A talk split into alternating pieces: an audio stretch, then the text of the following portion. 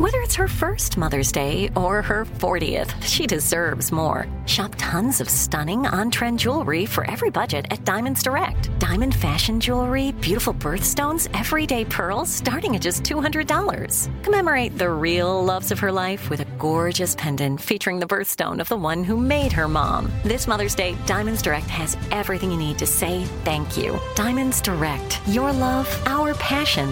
Online at DiamondsDirect.com. You know you've got a comeback in you. When you take the next step, you're going to make it count. For your career, for your family, for your life.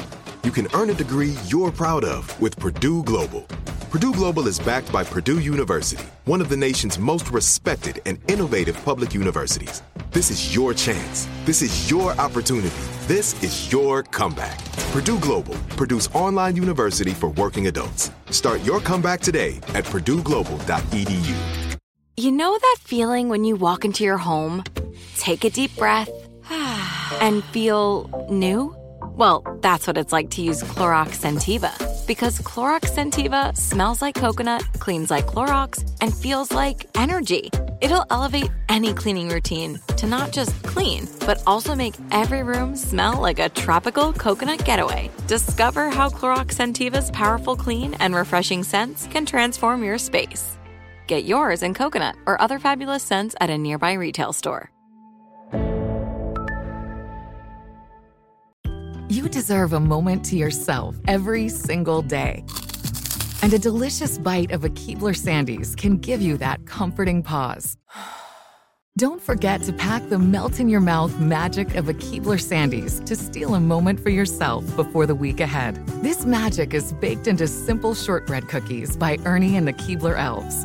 So as life continues to fly by, make the most of your me moment. Take a pause and enjoy a Keebler Sandies.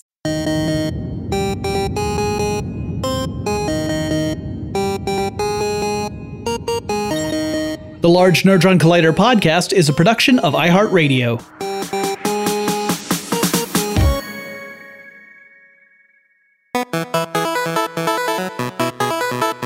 Hey everybody, welcome to the Large Nerdron Collider podcast, a podcast that's all about the geeky things happening in the world around us and how very excited we are about them.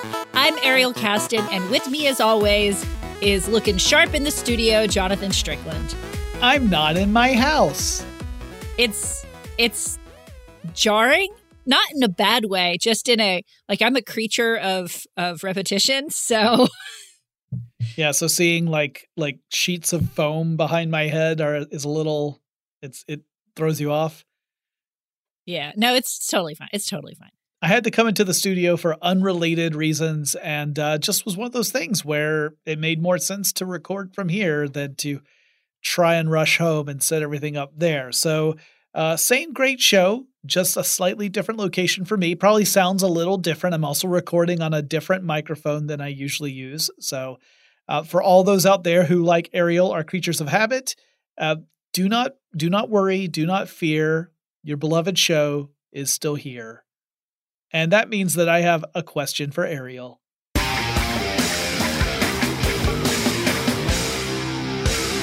Okay, Ariel, here's your question. What is your favorite amusement park ride? I think that would be... Stall for time. No, I think that for me, oh gosh, well, it's changed recently. It has changed recently. So it used to be the Men in Black ride at Universal Studios Orlando, just because I liked the video game aspect and the idea that you could mess with the opposing team. Tower of Terror is really, really great. They're all like Universal and Disney rides. Tower of Terror is really great, but I think the most amazing experience that I've ever had at a Disney park was Rise of the Resistance at Galaxy's Edge in Florida. That was, it's a Star Wars ride.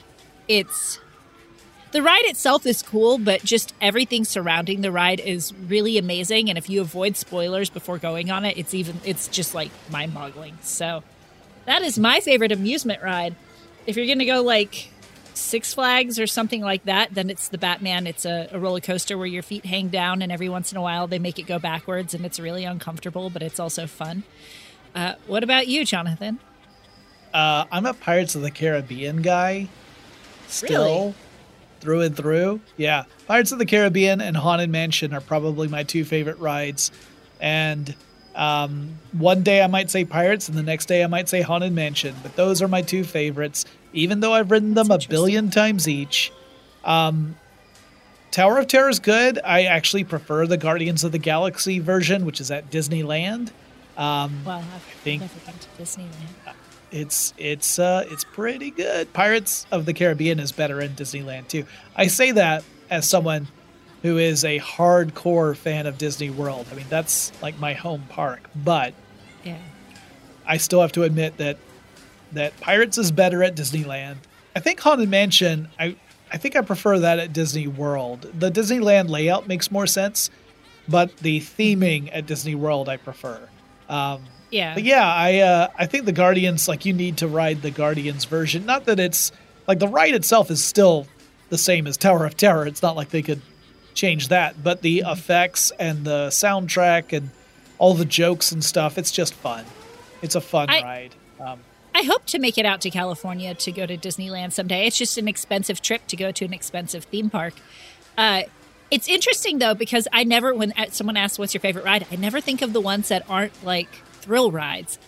And it's ridiculous because as a child, I hated thrill rides.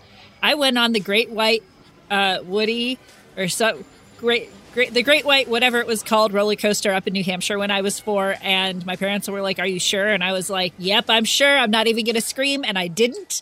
But I hated roller coasters for a very, very long time after that. But yeah. I think if you're going water ride, though, the best water rides that I have experienced have been at Universal Studios Orlando. The Popeye Rapid Rivers is a lot of fun. It's long. It's like people interact with you. It's just got a bunch of stuff that I don't normally experience on Rapid Rivers. And then their Dudley Do-Right Falls, which is like a log flume, is also a lot of fun. Yeah, I've never ridden those because I don't like walking around in wet jeans. And so I need to bring like a change of clothes to Universal and finally ride those because I've never been on those. I did ride the Star Wars ride. I appreciated it from a technical level. I will say it that. I'll say that way. Did you run into technical difficulties? Because that ride is very prone to them. I did not. There were no technical difficulties when I rode it. I just I think my love of Star Wars is extremely particular now, and if it falls outside of that narrow band of love for Star Wars, I am just not going to enjoy myself, and that's on me. I got you. Okay, the flying the Millennium Falcon was cool, but it's the other one that I like better. But I can understand if you don't like it. I mean, I agree. Like, the flying the Millennium Falcon was a neat idea. I didn't enjoy the ride that much. I thought Rise of the Resistance was the better ride. I just don't like the sequels, so the setting doesn't work for me. Okay. Yes. I ignored most of that and just paid attention to the queue portion. The queue portion is really what I like about that ride, especially if you get good cast members. Yeah. When you go through like the transport and everything, it's really cool how they do that. Yeah. Well, something else that's cool that we need to talk about is the news, because there's a lot of it and there's some fun stuff in there. The first of which is that we are getting a TV series based on the old 1927 movie, Metropolis. You might go, "What's Metropolis?" if you haven't listened to our episode on old sci-fi and fantasy films that people don't remember anymore. I mean, a lot of people remember Metropolis, to be fair. It's one of the... it's the first sci-fi I think of when I think of sci-fi. It's not the first sci-fi movie, but it's the first one that comes to my mind, and it's dystopian, and there's robots and things like that. Yeah, there's a lot of iconic imagery from Metropolis that if you were to see a single frame from the movie, you'd say, "Oh yeah, I recognize that. I've seen that represented in other art, or I've even seen references to it. Incredibly influential film. And now we're getting a series based off of it, which should be really fascinating. Metropolis is a movie. I have seen it. It's been a very long time since I watched it. And even though it's not a very long movie, it's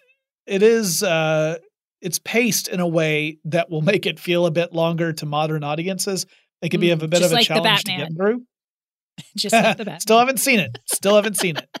No spoilers. By the time this episode goes live, maybe I will have seen it, but as of the recording, I have not.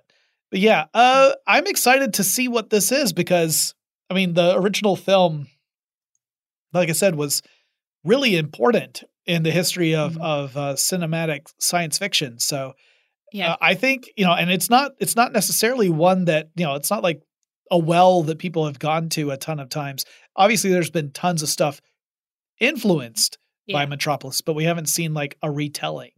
Yeah. And you might go, if you've actually heard before us that Metropolis is going to be a TV show, well, that was announced in March. We missed it, but we found out about it this week because they're using Mandalorian tech for it, that the backdrop thing that we talked about where they're putting up like images of the background instead of just a green screen. They're adopting that for Metropolis. It's also being worked on by the dude who did Mr. Robot. So if you like that, you might like this. And if you like video games, you may or may not like the next couple of stories we have because, well, let's face it. With a few exceptions, video game adaptations that go to series or movies haven't always turned out so great. Like, for every Mortal Kombat, you've got a Street Fighter. For every Sonic, you've got a Super Mario Brothers.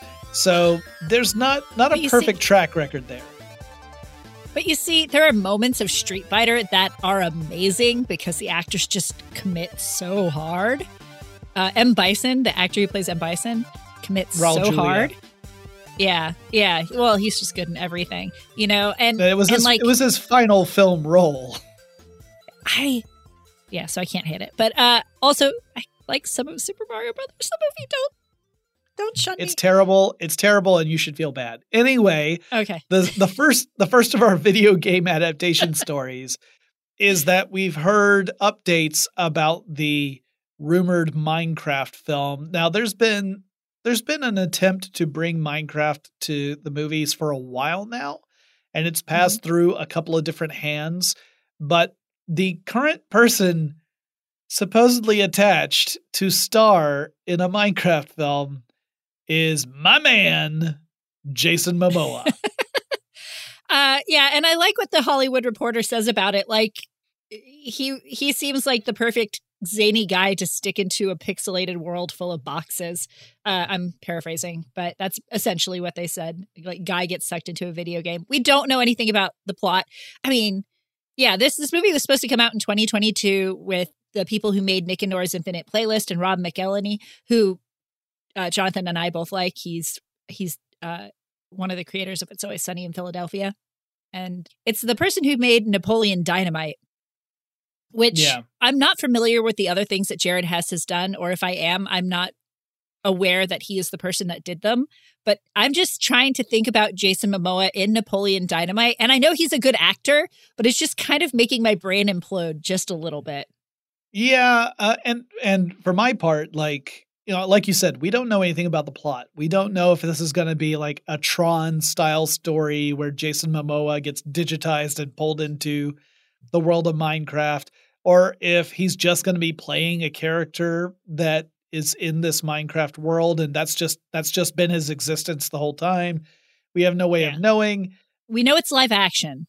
So we know it's not a cartoon, But I mean, like, there are a lot of different opportunities, obviously. Like, the Minecraft being such an open sandbox kind of experience really means that you've got a setting, you've got some creatures that you can play around with, but anything else, like, the sky's the limit as to what your story is. It's not so linear that it's like a beat 'em up game where you're just slowly moving to the right and punching bad guys that keep coming after you over and over. Who the heck would make a game or make a movie based off a game like that? Apparently the creator of John Wick. And you segued out because I have many more thoughts on Minecraft, but I'll save them for after the podcast. But that's okay. Yes. So we're getting a Streets of Rage movie from Derek Kolstad, who is the franchise creator of John Wick. And that's interesting. Yeah. So because that's a beat 'em up game. I was telling Ariel before we started recording, because, you know, Ariel, you've never played a Streets of Rage game, right? I have not, no. I thought it was like Street Fighter, but you told me it's not. No, I would say it's more like Double Dragon in the sense, or Bad Dudes. Like, there were all these games that came out in the 80s and early 90s that were side-scrolling beat-em-up games where you were trying to make it to the end of the level and then to an end of series of levels to end a storyline. But there's no deep gameplay here. It's just like you're just beating the snot out of people as you're making your way and then occasionally facing a boss. That's how these games typically were structured, which is what makes me say, what the heck makes anyone think they can make a movie based on that? Although I say that, but when I think about it, that is kind of the structure of every 80s martial arts action flick. Yeah. So maybe it's going to have retro appeal in it. And vaguely John Wick. What I want to see is something between Lethal Weapon and Birdman, because if it's a side-scroller, it just needs to be a one continuous shot movie. And have nothing but jazz drums in the soundtrack the whole time. Jazz drums. Yes, that highlight every time someone gets hit or punched or shot. Like, I think it's... Now this is the movie that I want, and if this is not the movie that it is, I'm going to be upset. I mean, you did say, like, it's essentially just like John Wick, and now that I think about it, you are 100% correct. That is what John Wick is. It's just a side-scrolling beat-em-up with guns. I guess it's the way for the creator to make more John Wick if people are burnt out on John Wick. Which I've only seen the first two. Oh, I've seen all three at this point, although I didn't see them in order. I saw the third one first. It's a bit weird. But I don't know. Maybe it's also an attempt to have an action franchise that maybe stars an actor who is not in his 50s. Maybe. Who knows? Although they might cast an actor who's in their 50s, and I think that's perfectly fine if they do. As... Like, I don't want to age out of Hollywood, so I don't want to wish other people aging out of Hollywood. But I do understand the desire for new talent. But I will admit something. Whenever someone talks about Double Dragon, I always have to confirm what movie I'm thinking of because sometimes I get it confused with The Last Dragon. Oh, yeah. The Last Dragon is probably the best martial arts movie that's ever been made. Double Dragon is a travesty. Yeah. I mean, I'm aware of both of these things, but I always have to remind myself because their names are similar. Well, while we go and deliver our pizza to Daddy Green's Pizza, you guys are going to take a quick break, and we'll be right back.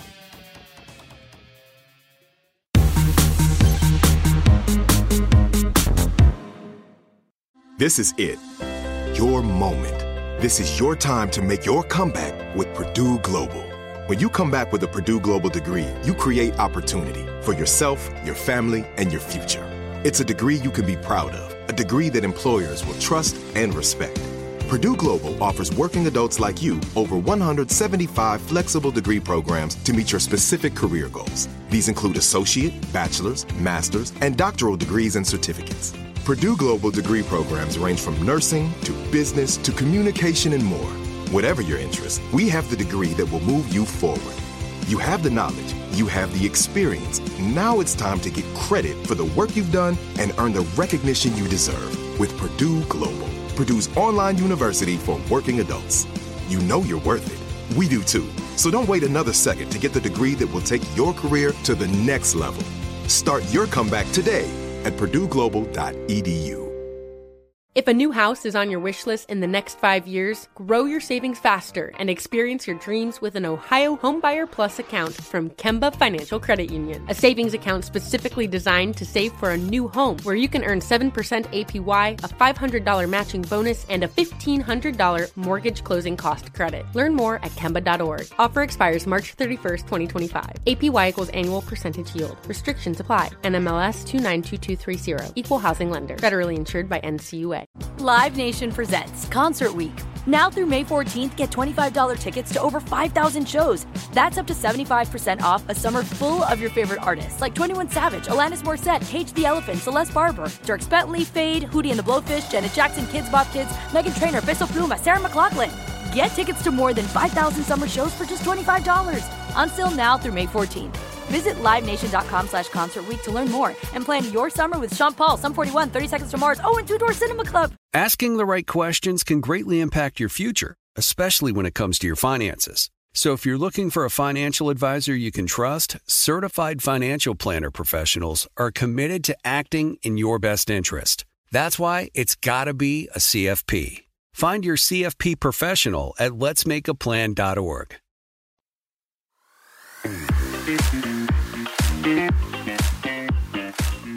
That was some good pizza. And we're back. We're back, and we're here to talk about a couple of other series and things that we've learned about. And some of it's really, really got me excited. Our first one is that the fact that we're going to get a Dead Boy Detectives series. Yes. So if you aren't familiar with Dead Boy Detectives, because a lot of people are not, they are a couple of dead boys with a living friend who kind of solve ghost stories, mysteries, things like that. They're dead boys and they're detectives. That's what it is. Neil Gaiman is one of the writers for it. It's a DC property. They showed up in the most recent season of Doom Patrol? I believe so, yes. Yeah. And they were absolutely delightful within the series. I really enjoyed them. It's just another long line of Neil Gaiman things coming out, and I'm pretty excited about it. Me too. And, having this sort of expansion of the Doom Patrol universe is exciting. There's one other reason that this series is really personally exciting to me, and that's because the showrunner is somebody I know personally. Oh, who is the showrunner? I missed it. Steve Yockey. So Steve Yockey, who's worked on several different series now. He's incredibly successful. I met Steve when he was the house manager for Dad's Garage Theater Company back in the early 2000s. He used to work at Dad's Garage. In fact, Steve was the first person to specifically reserve seats for me and my wife to go and see shows. Like before anyone, he would have our names on chairs whenever we would come to see shows. And he really endeared himself to us. And that's one of the many reasons we came to love the theater so much. And then he eventually moved on and he was writing plays. And then he moved out to Hollywood and started working on lots of series. And one of them being Dead Boy Detectives. And I'm so excited to see his work, because he's incredibly talented, very smart, really entertaining. I know he's going to knock it out of the park. And so when you combine like the writing of Neil Gaiman and the creativity of Steve Yockey, I mean, I can't wait to see it. Well, that is extra exciting. I hope maybe they'll film it here, because they do film Doom Patrol here. And if they do that, maybe you'll get a chance to catch up with him. That would be amazing.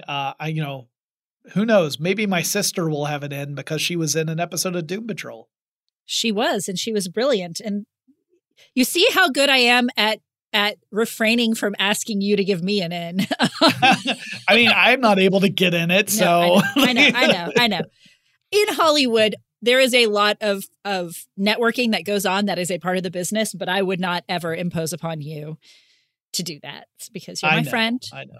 And you know that if I ever had that leverage, I would totally be using it all the time. So, because I have no scruples and am really eager to take advantage of any opportunity I have. So just know that I'm scrupulous. Fair enough. But I am really excited about this. The one thing that's interesting to me is it doesn't look like they're using the same two actors to play the main characters that they did in Doom Patrol. It looks like they've recast the two Dead Boys. Mm. So that's interesting. Yeah. It is interesting. I wonder why that. It might have been an availability thing. Who knows? But awesome. We will keep our eyes out on that because it does sound like it's right up our alley. And who knows? Maybe the next thing will also be right up our alley, because just when we thought there couldn't be more podcasts out there competing with our amazing talent, here comes another one, and it's hosted by the most powerful superhero who was ever created. Yes, we are getting a Marvel's Squirrel Girl, the Unbeatable Radio Show. And there's a trailer out for it on YouTube, which is, you know, an interesting place. It's a reasonable place to have a podcast trailer, but at the same time, it's an audio format. Like, this is not a cartoon we're getting. It's not a live TV show. It's audio. Yeah. So I will say I was actually really jazzed to listen to this trailer because I love the idea of a Squirrel Girl radio show, especially if it turns out that this version of Squirrel Girl is incorporated into the MCU. Yes. Though I don't think it will be, because based upon the trailer, there's a voice of a character that is not the voice of the character that we've seen in the MCU. The character's already shown up in the MCU, but it's a different voice. I will say the trailer did not thrill me. I was a little let down by it. I thought it was cute. It gave me very like Space Ghost Coast to Coast sort of vibes to it. It felt like that, but less spontaneous. Like, I almost always felt that Space Ghost was like 95% improvised. This felt much more scripted, and like I could hear the script beats. But again, it was a trailer. It may be that when I listen to a full episode, it's a very different experience. It didn't feel like a natural kind of conversation. It felt extremely scripted. Gotcha. Now, I can see that. I kind of thought maybe that's what they were going for. I don't know how much, Marvel lets people improvise within their world, but I do actually know because Thor Ragnarok was largely improvised. That being said, I will probably listen to the Squirrel Girl, the Unbeatable radio show, and give it a shot. Yeah, I'll probably give it a shot, and my hope is that the actual episodes are probably a little more engaging than the trailer was. Because the trailer was really just to introduce the concept. It didn't come across as like, here's some excerpts from the show. It was more like, we're promoting the show, and that you're not going to hear the same stuff in the episodes. And if that's the case, if you do have it where it's this radio show where it's just constantly supervillains calling in, it could be a lot of fun. So I'm hopeful. I will definitely check it out. You know, I know you said that one of the voice actors in it is not the live actor for MCU, which they did in What If as well. But the voice of Squirrel Girl is Milana Vaintrub, who was supposed to be Squirrel Girl in the live action MCU before pandemic, and then pandemic happened. And I don't know where any of that stands, but she's perfect. Yeah, well, I really hope that they do pull her in. Like, my hope is that one of the many unnamed Marvel projects is going to be like the West Coast Avengers, where we get or even the Midwest Avengers, where we get some of the wackier characters. I mean, Great Lakes Avengers would be like super wacky, but if they did West Coast, then they could tie Moon Knight into that, because he did a stint with the West Coast Avengers.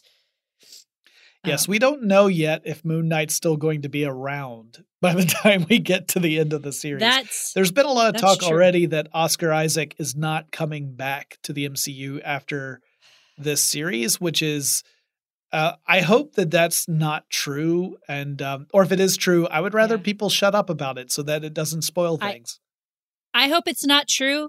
Like, I could start thinking about it, and I'm not gonna, on how they could still have Moon Knight if that happened. But I'm really enjoying the show. Like, I'm still really enjoying the show. Me too. I'm sad that it's such a short run. Real quick, before we go on to our third segment with our mashups, I know that you watched Spider-Man. I just want to get a quick, like, thumbs up, thumbs down. Did you enjoy it?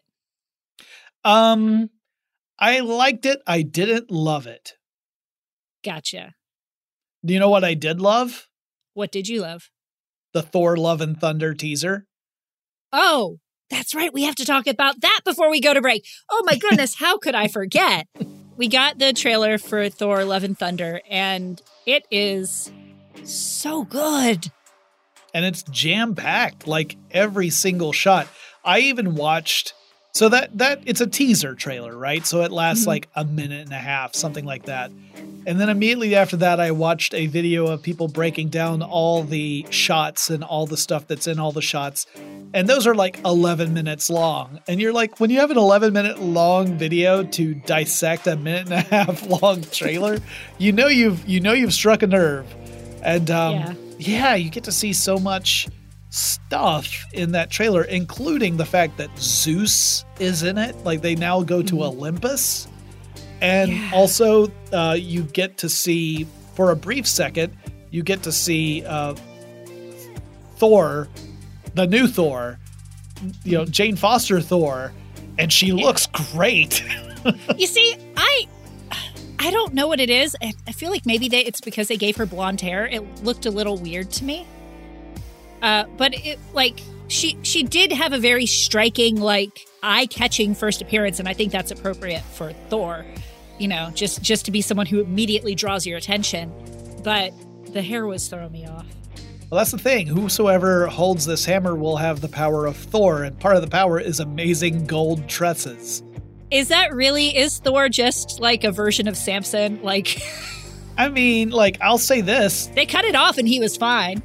In the comic book, Jane Foster, when she becomes Thor, also ends up having blonde hair. So that's it's a thing. That is true. One thing we didn't see that was interesting is we didn't get to see the bad guy. We didn't see Christian Bale as Gore the God Killer. Yeah, we didn't see the bad guy. Of course, we didn't see Loki. I don't think we saw Loki. No. But he's probably still lost in that other... Yes. Parallel dimension. Yeah. It looks really good. The song they play throughout the teaser is Sweet Child of Mine, and it is like the perfect song choice because it's both engaging and energizing while being I don't want to say sappy. Sappy's not the right word. But like, you know, touching. And I feel like that's what the trailer was. It's Thor dealing with everything that he's been through thus far. I also think that Taika Waititi and James Gunn have really got their finger on the pulse of selecting amazing soundtracks for their movies. 100%. Because, of course, Thor Ragnarok obviously also had an amazing soundtrack.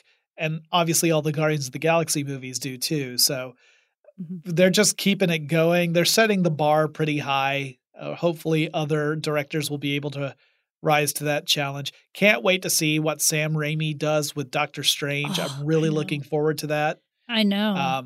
We didn't talk about it, but they are playing that. Like, they're doing a Sam Raimi kind of like special at a certain theater that plays 35 millimeter movies because they're going to show Doctor Strange in that way. I don't know. It's Quentin Tarantino's New Beverly Cinema. It's where Tarantino is like a hardcore fan of 35 millimeter. He hates digital projection, and they are showing a special 35 millimeter print of Doctor Strange in the Multiverse of Madness during a 35 millimeter festival at that theater, which is pretty cool. But yes, I'm excited to see between his superhero work and his horror work, which is still fun. I'm very excited to see him combine the two. Well, speaking of combining the two, when we come back, we will combine two different things to make something brand new.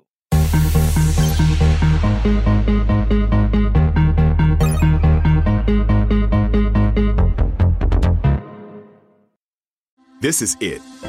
Your moment. This is your time to make your comeback with Purdue Global. When you come back with a Purdue Global degree, you create opportunity for yourself, your family, and your future. It's a degree you can be proud of, a degree that employers will trust and respect. Purdue Global offers working adults like you over 175 flexible degree programs to meet your specific career goals. These include associate, bachelor's, master's, and doctoral degrees and certificates. Purdue Global degree programs range from nursing to business to communication and more. Whatever your interest, we have the degree that will move you forward. You have the knowledge. You have the experience. Now it's time to get credit for the work you've done and earn the recognition you deserve with Purdue Global, Purdue's online university for working adults. You know you're worth it. We do too. So don't wait another second to get the degree that will take your career to the next level. Start your comeback today at PurdueGlobal.edu. If a new house is on your wish list in the next 5 years, grow your savings faster and experience your dreams with an Ohio Homebuyer Plus account from Kemba Financial Credit Union. A savings account specifically designed to save for a new home where you can earn 7% APY, a $500 matching bonus, and a $1,500 mortgage closing cost credit. Learn more at Kemba.org. Offer expires March 31st, 2025. APY equals annual percentage yield. Restrictions apply. NMLS 292230. Equal housing lender. Federally insured by NCUA. Live Nation presents Concert Week. Now through May 14th, get $25 tickets to over 5,000 shows. That's up to 75% off a summer full of your favorite artists like 21 Savage, Alanis Morissette, Cage the Elephant, Celeste Barber, Dierks Bentley, Fade, Hootie and the Blowfish, Janet Jackson, Kidz Bop Kids, Meghan Trainor, Bissell Pluma, Sarah McLachlan. Get tickets to more than 5,000 summer shows for just $25. Until now through May 14th.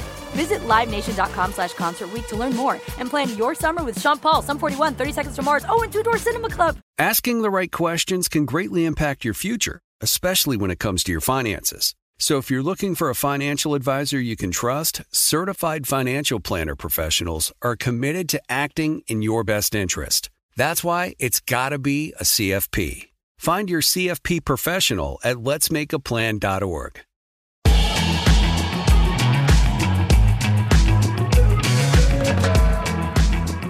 You, my friend, are on a segue roll. You're rolling on that segue. Yeah, I mean, all you have to do is lean forward, and the segue does the rest for you.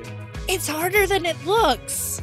It does. I almost fell off the first time. I used to joke about that, and I've only ridden one once. And the biggest issue I had was it was at Disney World, actually, where we got a chance to ride at Epcot. And the problem is, when your first experience is with a big group of people and everyone is looking at you, it really makes the experience much more difficult. I would have preferred to have had some private time to acquaint myself with the peculiarities of the segue before being pushed out into the limelight. I got to ride one once. This is not what our mashup is about, people, but I got to ride one once, and it was at one of my old places of employment. Like, one of the C-suite level people had a Segway, and we had some people that we work with in, and they were out in the parking lot, and I walked out, and they're like, do you want to try it? Come on, try it. You want to try it? And I was in a wrap dress and very high heels.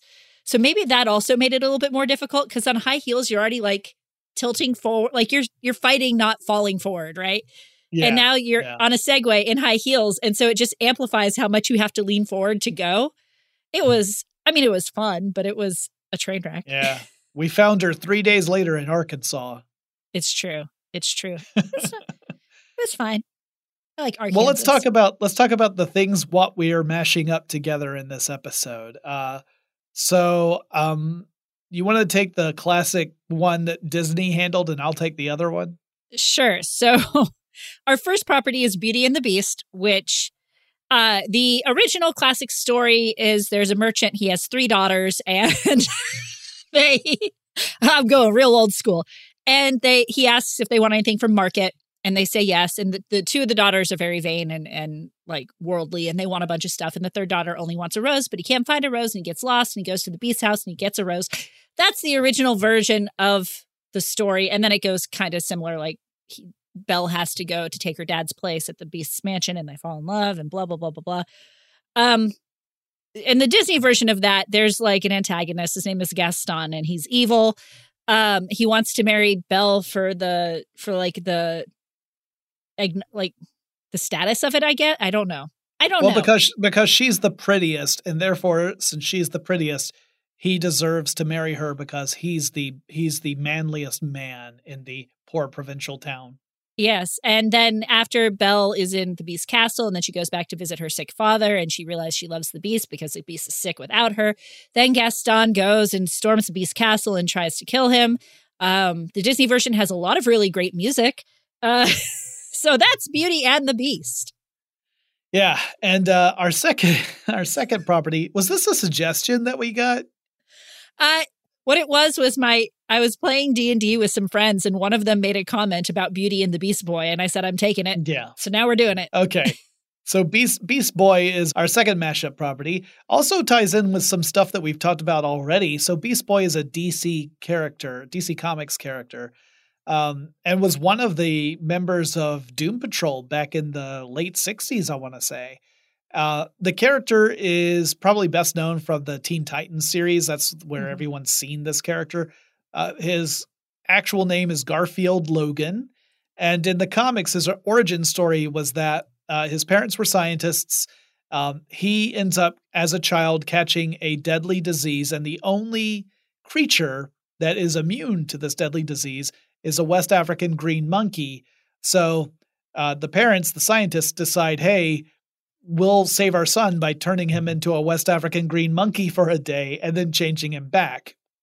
And this does cure him, but it also curses him. He is, from that point forward, green, and he's capable of changing shape into any other animal. And he ends up taking on the name Beast Boy for a while until he gets sick of that name and changes it to Changeling. And there are a lot of different versions of Beast Boy, but like I said, I think most people will be familiar with the Teen Titans version of the character. Yeah. I mean, I went with Teen Titans for my mashup, and Teen Titans Go actually did a Doom Patrol. I don't know if it was a short or an episode where they brought in Elastigirl and Mr. Negative and others into Teen Titans Go, which is not a children's property at all. So that was fun. Okay, so we are going to mash up Beauty and the Beast and Beast Boy. If your title isn't Beauty and the Beast Boy, I don't know what it could be. It's not.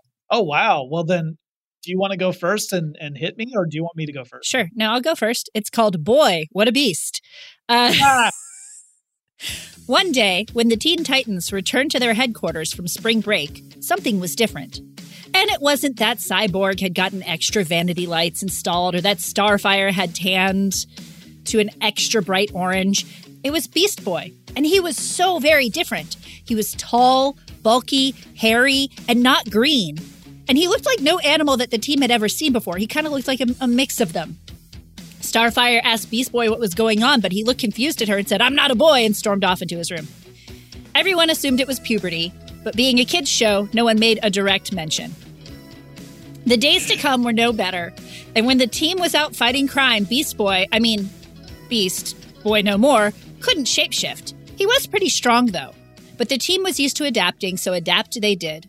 That night, when all of their crime-fighting antics were over, however, the strangeness continued. First, when Beast, sat down and dug into a hearty rare steak. While Raven thought it was pretty funny, Beast had always been a vegetarian. But when his dishes got up and washed themselves, and then the chair made a funny joke about his weight, the team were flabbergasted. Still, the team tried to understand because they were used to weird things. But then the inanimate objects of Titan Tower started talking to the rest of the team, distracting them from whatever tasks they were trying to do, and they had had enough. They all stormed into Beast's room, demanding an explanation. And then Beast begrudgingly explained that he had met this girl on spring break and that she was like super into reading fairy tales. And to show off, he tried to use some tech that they had confiscated from a bad guy and weren't supposed to use to bring the girl into a fairy tale for a date. But the machine backfired, and as confiscated tech that you aren't supposed to use often does, and it morphed Beast Boy and the girl into fairy tale characters. Beast Boy tried to reverse the machine and broke it. For the girl, she just ended up with a bit more whimsy and, forest animals flocking to her, so it wasn't so bad. But Beast Boy definitely got the end of the stick, being turned into Beauty's Beast. Cyborg said not to worry, he would start working on a solution, and he did. And in the meantime, Starfire offered to read Beast Boy a fairy tale to calm his nerves, and the Titan Tower furniture joined in song. Beast Boy wanted to be mad at this, but he actually kind of liked it. He was eventually turned to his normal self, but the girl was never found. You see, he was so busy trying to impress her that he never got her number. So everyone in Titan Tower lived happily ever after. But then cut to a post-credits scene, and we see the unnamed girl amassing an army of woodland creatures to gain revenge on Beast Boy and take over the world. The end. First of all, you went meta, and that's my job. I'm sorry. No, it was really good. I really liked it. The whole time I was like, man, it's such a shame that Disney owns Marvel and not DC, because there's no way we'll ever get this. Aw, but okay, I liked it. I really, that sounds like it would be an amazing episode of Teen Titans. I think they could do it. They'd have to be like slightly off the brand. They could be slightly off brand about it. They could go with the original Beauty and the Beast. They would have to go far enough where you know what they're going for, but it's not like copying. Yeah, but I mean, like, if you look at the original Beauty and the Beast, it's not so very different. Yeah. And it isn't. Well, so. Here's mine, and I'm just calling it Beauty and the Beast Boy. And it goes like this. Garfield Logan has a problem. See, when he was young, he caught this rare disease that kills pretty much everything it infects except for West African green monkeys, so naturally his mad scientist parents used science to turn Garfield into a monkey for a day, only some of it stuck. Anyway, that cured his disease, but his scientist parents both died shortly after returning to the poor provincial town that their massive castle looked out over. So yeah, part of Garfield's problem is that he has these weird attributes like green skin and a tendency to transform into animals. He also hates Mondays, and he loves lasagna. And it takes a while for the family servants to get used to Garfield, but they all look after him with affection, even when he gets a bit prankish. Anyway, one winter's day, his butler, Gearsworth, comes to him and lets him know that an old woman is at the door of his castle, so he goes to see what's going on. And the old lady begs him for shelter and offers up a single rose as compensation. Well, you know, Garfield actually has tons of rose bushes. The Logan grounds are covered with the things, but he sees right away that the old woman is in need and that she wants to at least try and pay for lodging. So he agrees. Wait, what? Says the old woman. I said, you're welcome to stay. We've got plenty of room and food. Please come in. So Garfield's welcoming in the old woman, and she says, I might be at the wrong castle. Let's see. And she shuffles around in her robe until she pulls out a piece of paper. Says here I'm supposed to teach a spoiled prince that it costs nothing to be kind. Oh, says Garfield. You'll be wanting the kid on the other hill that overlooks the poor provincial town. I think his name is Adam. We've never really been clear on that. Like, maybe? But anyway, yeah, he's a real dick. Ah, my mistake, says the old woman. Sorry to bother you.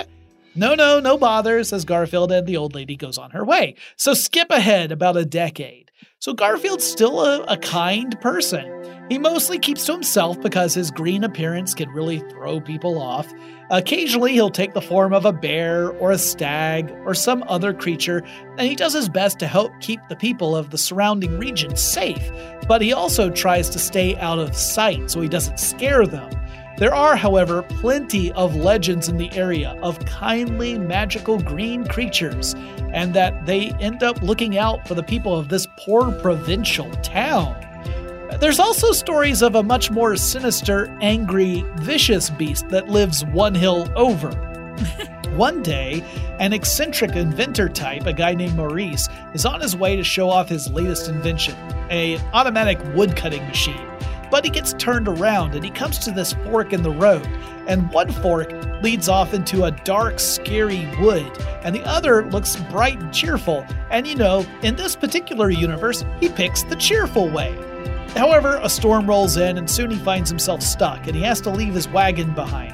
So he moves to walk on foot. He's leading his horse along an increasingly tricky path, and off to the side he sees the Logan Castle. So he starts to try and make his way there for safety. But on the way, he hears the sound of wolves. His horse, frightened, makes a dash for it, and Maurice is left on his own, so he hurries up to the castle and he bangs on the door, which is quickly opened by a pleasant-looking servant. years worth, who quickly ushers Maurice inside while he fetches the head of the house. So Garfield comes down and he welcomes Maurice. He expresses concern. When he hears about Maurice's horse bolting, he says he will personally look into it, and he heads right out into the storm. So Maurice is totally speechless because he never expected this kind of hospitality, and the staff are happy to help him out and make him comfortable.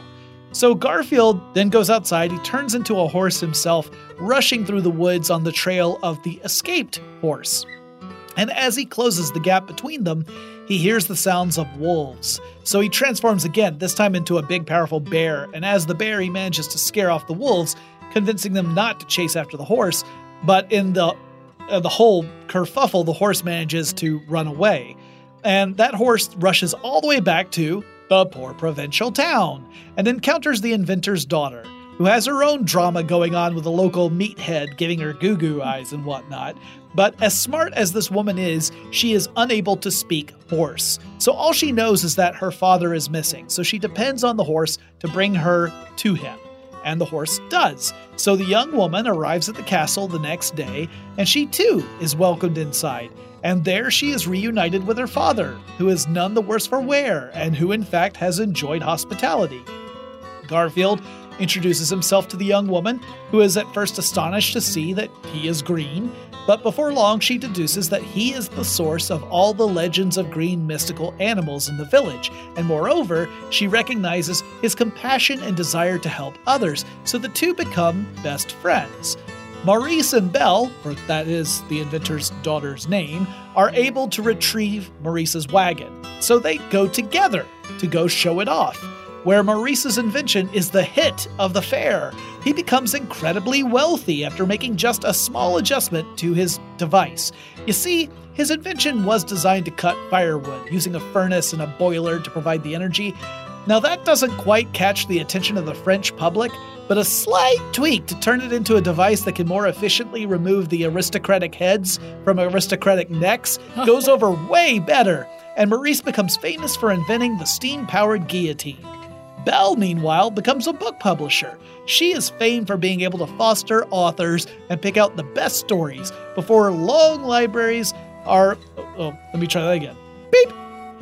Before long, libraries across Europe are seeking out the books coming out of her publishing house. She maintains a close friendship with Garfield, and Maurice and Belle are frequent visitors to his castle.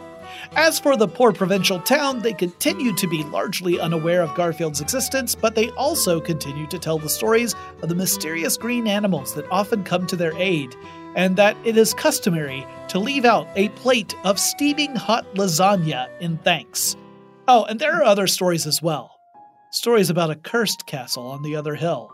A castle forever haunted by a frightful beast, grown ever more angry and tortured, and poor servants who, through no fault of their own, are doomed to serve him until the end of their days, transformed into furniture.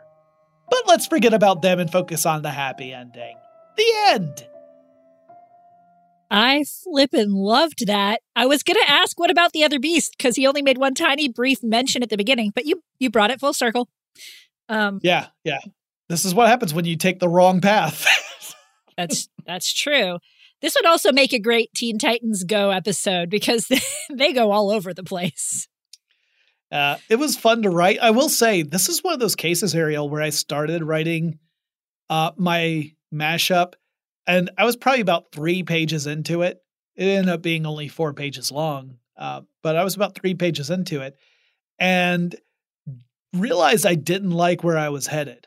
And it was right after like the midway part of page 2 where I felt that I had gone the wrong way. And I actually scrapped more than a page's worth of material and started from that point forward again and changed it because I felt like what I was creating was too dark and not entertaining. Gotcha. Well, I like what came about. Just like in your story, you took the better path. And it was delicious. I feel like Belle ends up getting her own worth. Her worth is not defined by who she's married to. Maurice gets great success as an inventor of the guillotine. Jeez. That threw me. And Beast Boy gets lasagna. So yes, and Garfield gets lasagna. Yes, and he hates Mondays. All right, well, that wraps up this episode of Large Nerdron Collider, where all the jokes are bad, at least from me. If you would like brilliant. To let us know, if you'd like to let us know what your thoughts about a Beauty and the Beast, Beast Boy crossover should be, or you have other ideas for crossovers, or just things you would like us to chat about, please reach out to us. You can send us an email. The address for the show is lnc@iheartmedia.com. You can also reach out to us on social media and Ellen's on Twitter, we are LNC_podcast, and on Facebook and Instagram, we're Large Nerdron Collider. You'd think after your year of doing this, I would be able to say it correctly. And until next time, I'm Jonathan Beastless Strickland. And I am Ariel, Be Our Guest Casten.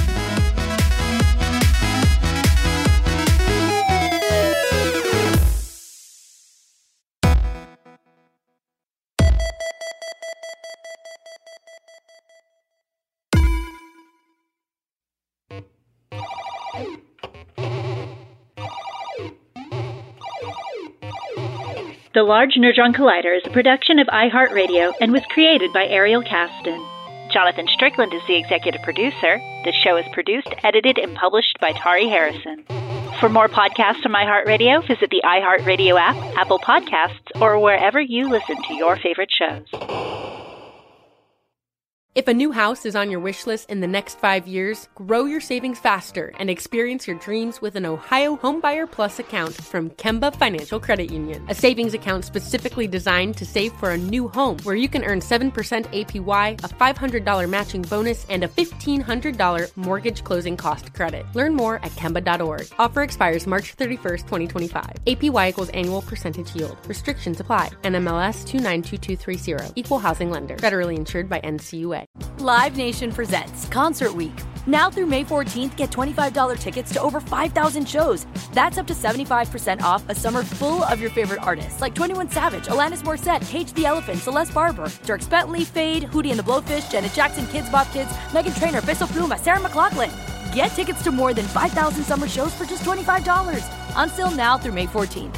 Visit LiveNation.com/Concert Week to learn more and plan your summer with Sean Paul, Sum 41, 30 Seconds to Mars, and Two Door Cinema Club. Asking the right questions can greatly impact your future, especially when it comes to your finances. So if you're looking for a financial advisor you can trust, certified financial planner professionals are committed to acting in your best interest. That's why it's got to be a CFP. Find your CFP professional at letsmakeaplan.org.